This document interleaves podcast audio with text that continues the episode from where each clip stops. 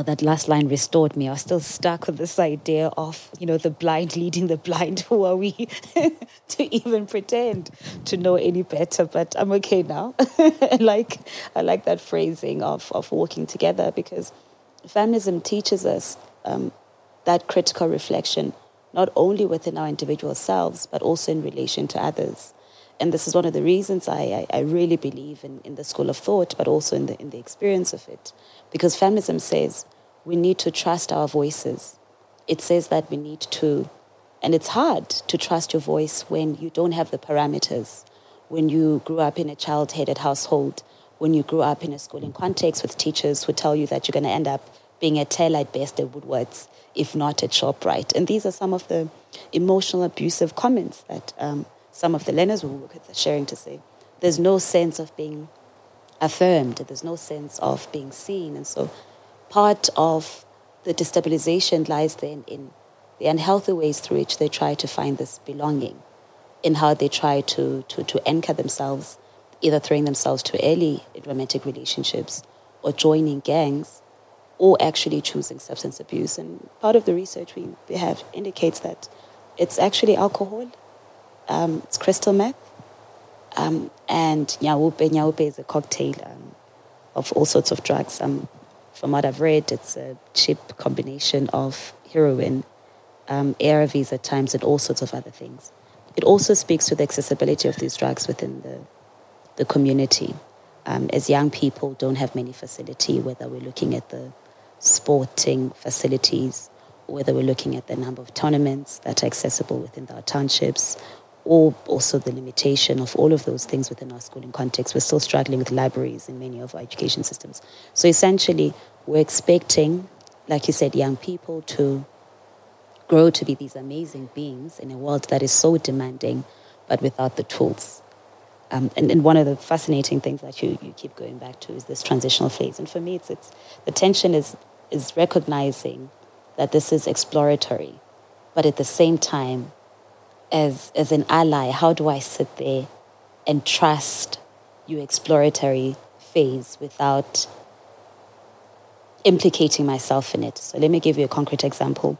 One of the stories that has been dominating in the media in the past two weeks is this teacher in Lusikisiki in the Eastern Cape in a high school who apparently would line up the young learners and ask them to, to masturbate in a container. And this had been happening for um, quite a while. Of course, the response is amazing. The school governing body um, insisted on investigation. My understanding is that he's been suspended. But we're not talking about, I don't know if it's bodily autonomy, I don't know if it's consensus, but what was happening in those sessions with those boys touching themselves collectively like that. So there's the exploratory part in that relationship with a voice of authority that you supposedly trust that is taking advantage of you. But I can't imagine it being read as a violation at the same time because we do encourage young people to touch themselves in different ways. We want people to be comfortable in their own bodies. But there's also the extreme end of it, the sexual violence that happens within the schooling context among young boys, where it also happens in terms of like gangs or in collectives. There's some cases that have come out, for example, out of out of Limpopo. So for me, there's that there's that sense, just thinking about the tensions of solidarity work to say, I want to trust that you know what you're doing. And here I'm reminded again by um, Khurata Chengeta's work um, when she unpacks from the South African perspective this idea of consenting to unwanted sex because it feels like that's what happened in the Lusikisiki case that it's it is sexual harassment it is a violation but this weird thing there about consent that is not quite consent yeah oh uh, the most destabilizing things for me are thinking about sexual exploitation assault abuse violence um, when i think about young people um, but yeah, I mean, what you describe is is is is a violence and a, an exploitation um, of of a context, right? So part of it is tied to the fact that could this be a space that feels like a space of liberation? Because in every other space we are shutting down the sexuality and the sexual expression um, of young people. And so, does this present an opening, right? Like you say, it is a person of authority um, and almost feels like, like opening space. And at the same time, has the violence of what we describe as grooming. Um, because the progression around grooming is you reach the point at which the violate, the abused um, consents even initiates activities. It does not change the fact that it's violence, it's abusive, it's exploitative. In fact, it brings it to a, a completely different level. But I think the thing that comes to mind for me when you bring that up is the scary ways in which the silences we choose mean that young people turn to themselves, to each other, and to potentially adults who open up these spaces around sexuality. Um, and often those adults are adults that are exploiting or violating rather than adults that are supporting, respecting um, sexual expression. So for me, yeah, there's something that sits very, unc- I know the discomfort that people have around recognition of sexuality in young people. But I sit with a strong discomfort about that dismissal, that silence, because what it means is whatever happens is shrouded in silence. And so by the time, like you said, this thing has been happening for a long time. By the time, by the time you realize, discover that something has been happening, um, because of the silence around it. If it was easier, lighter to talk about sexuality, this is the kind of thing that could have been caught much earlier. Um, so I think for me, part of it is reaching into the spaces of discomfort for us. Um, and understanding that our discomfort, our and we had these conversations around HIV. Um, it gave us an entry point to talking about sexuality, but I think more and more it also feels like there are ways in which there's a regression um, when we think about this category that is youth, um, and so something something has to give. something has to give in opening up that space. No, I hear you. I mean, we've spent so much time, and thank you again for the conversation, Rudo. Um, we've talked a lot about the contradictions, the tensions, the, the social challenges. Um, but I also think that there are many other possibilities. Maybe I'm biased because I did enjoy my high school. It came with all sorts of things. Um, but I did enjoy the experience of just being a child, being self absorbed, being teased, and being in community with others, whether through sports, whether failing to be part of the choir. Um, the only time I got to represent the schools because I was a cute child with a full uniform, and someone was sick from the school choir, and they needed a set of 60 people for the competition. And that's how I made it. Very proud moment for me. Of course, I was miming throughout because I had attended the sessions and I was committed to it, but I just, I don't know how to sing to save my life. So that all these other things within the schooling context that are affirming, whether we're talking about the debates and when we look um, again, many people, when you ask them who inspired them and all of that, it's quite often the English teacher um, or the arts teacher so that there are some of the reliable adults, if you like, um, even within the schooling context. And of course, I'm going back to, to my paid work of policy to say I also see the efforts in some of the institutions, such just globally, thinking about the UN resolution in 2021 in looking at the intersection of youth work um, and, and, and sports. And I'm fascinated again by that category of youth work and um, violence prevention. And here sport is coming back. And it's not new in South Africa. It's not new, certainly, um, in Uganda and Ghana in terms of thinking through how to bring in the, the sports as another way of talking through social issues with, with ease. We saw this in the era of HIV. But I wonder how else can we be more responsive? What are some of the imaginative ways that we can think through our work within the schooling context in relation to young people.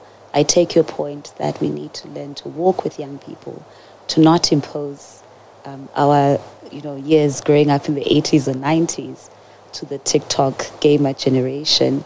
Um, yet at the same time, we, we also know that there's this vocabulary of emotions tied to mental health, um, almost a persona of fragility that reflects, like you said at the beginning of our conversation, that mirrors who we've become in terms of collective trauma, even outside the family, just within the community, um, where we know what the hostel is, where we know where the matches are, where we know what happened to the police station, where we grow up not only with these stories, but the community in itself is a traumatic space in so many ways. And young people, at least through the work that I'm currently doing now, are teaching me what it means to witness violence even when you don't have the language for it.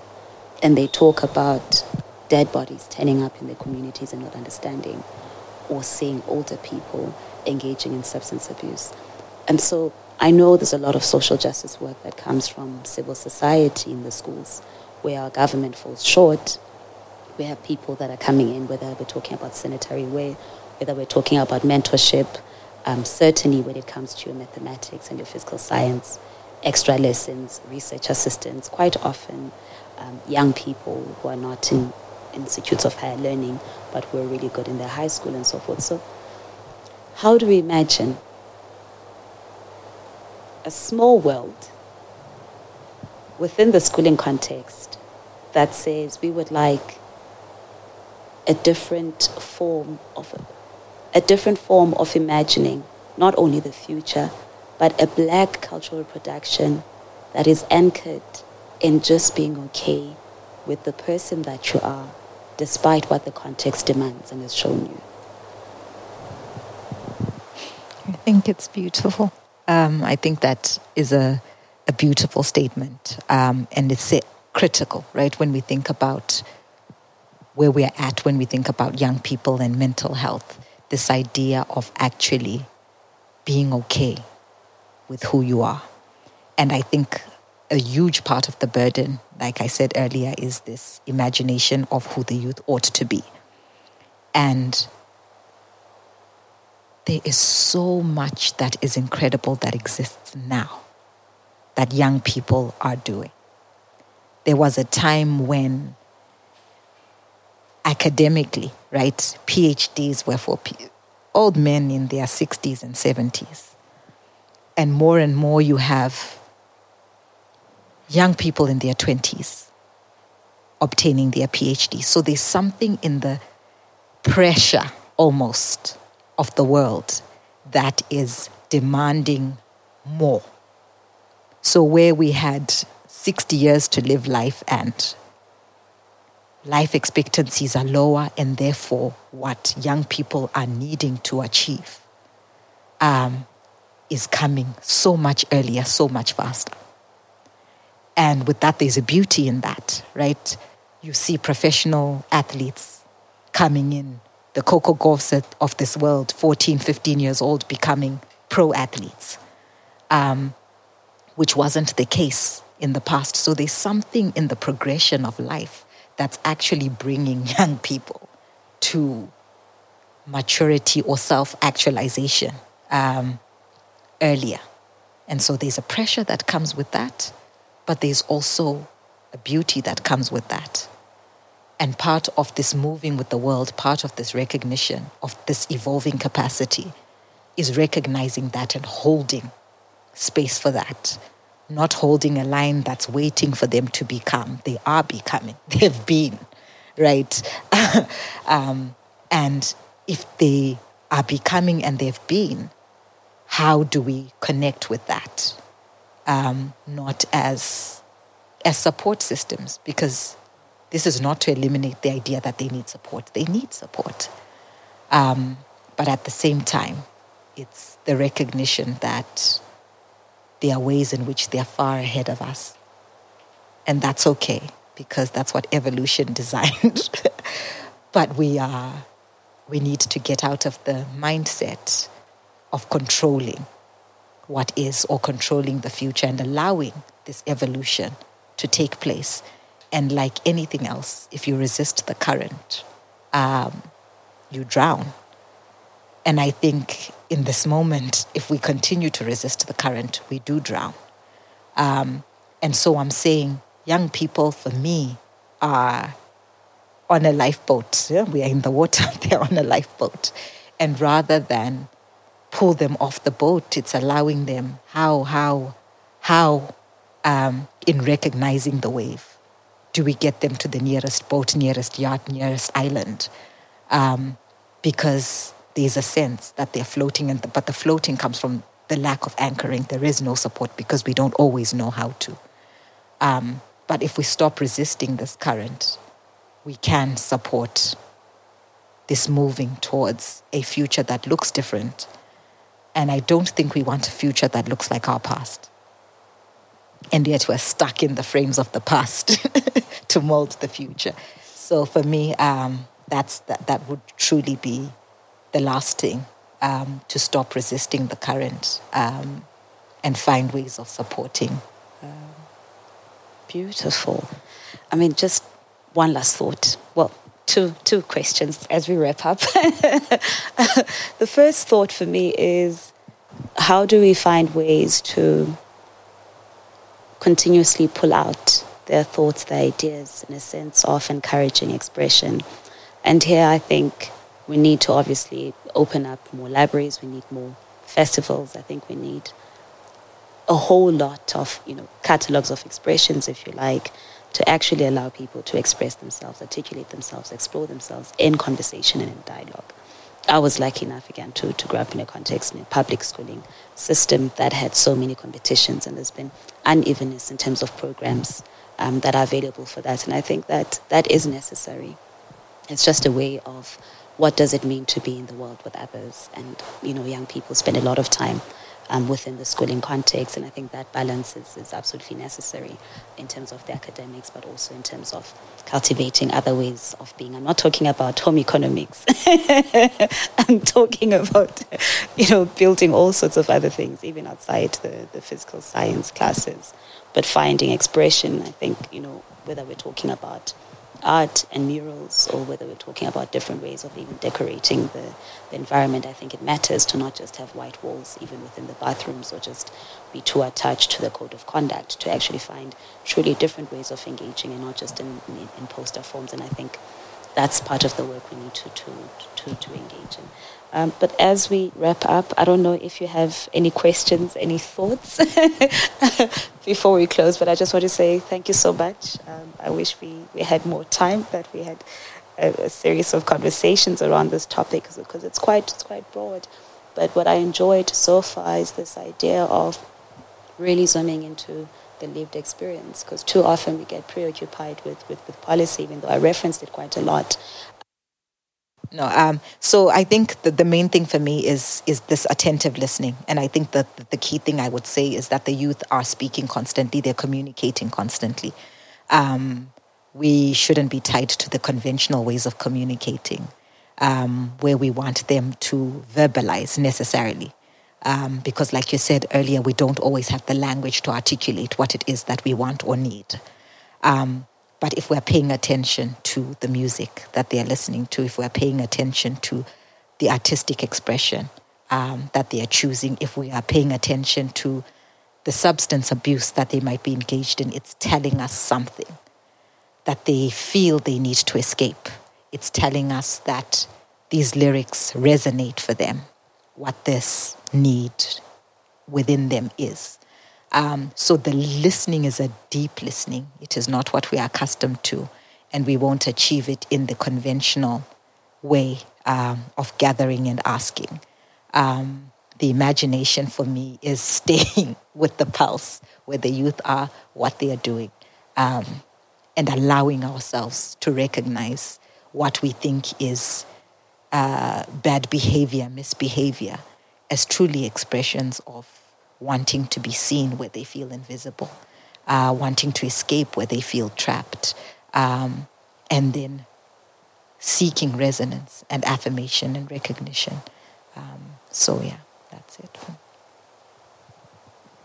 And it's a wrap. Thank you, everyone, for listening and for staying with us. And thank you again um, to the House of Feminisms for this series of podcasts.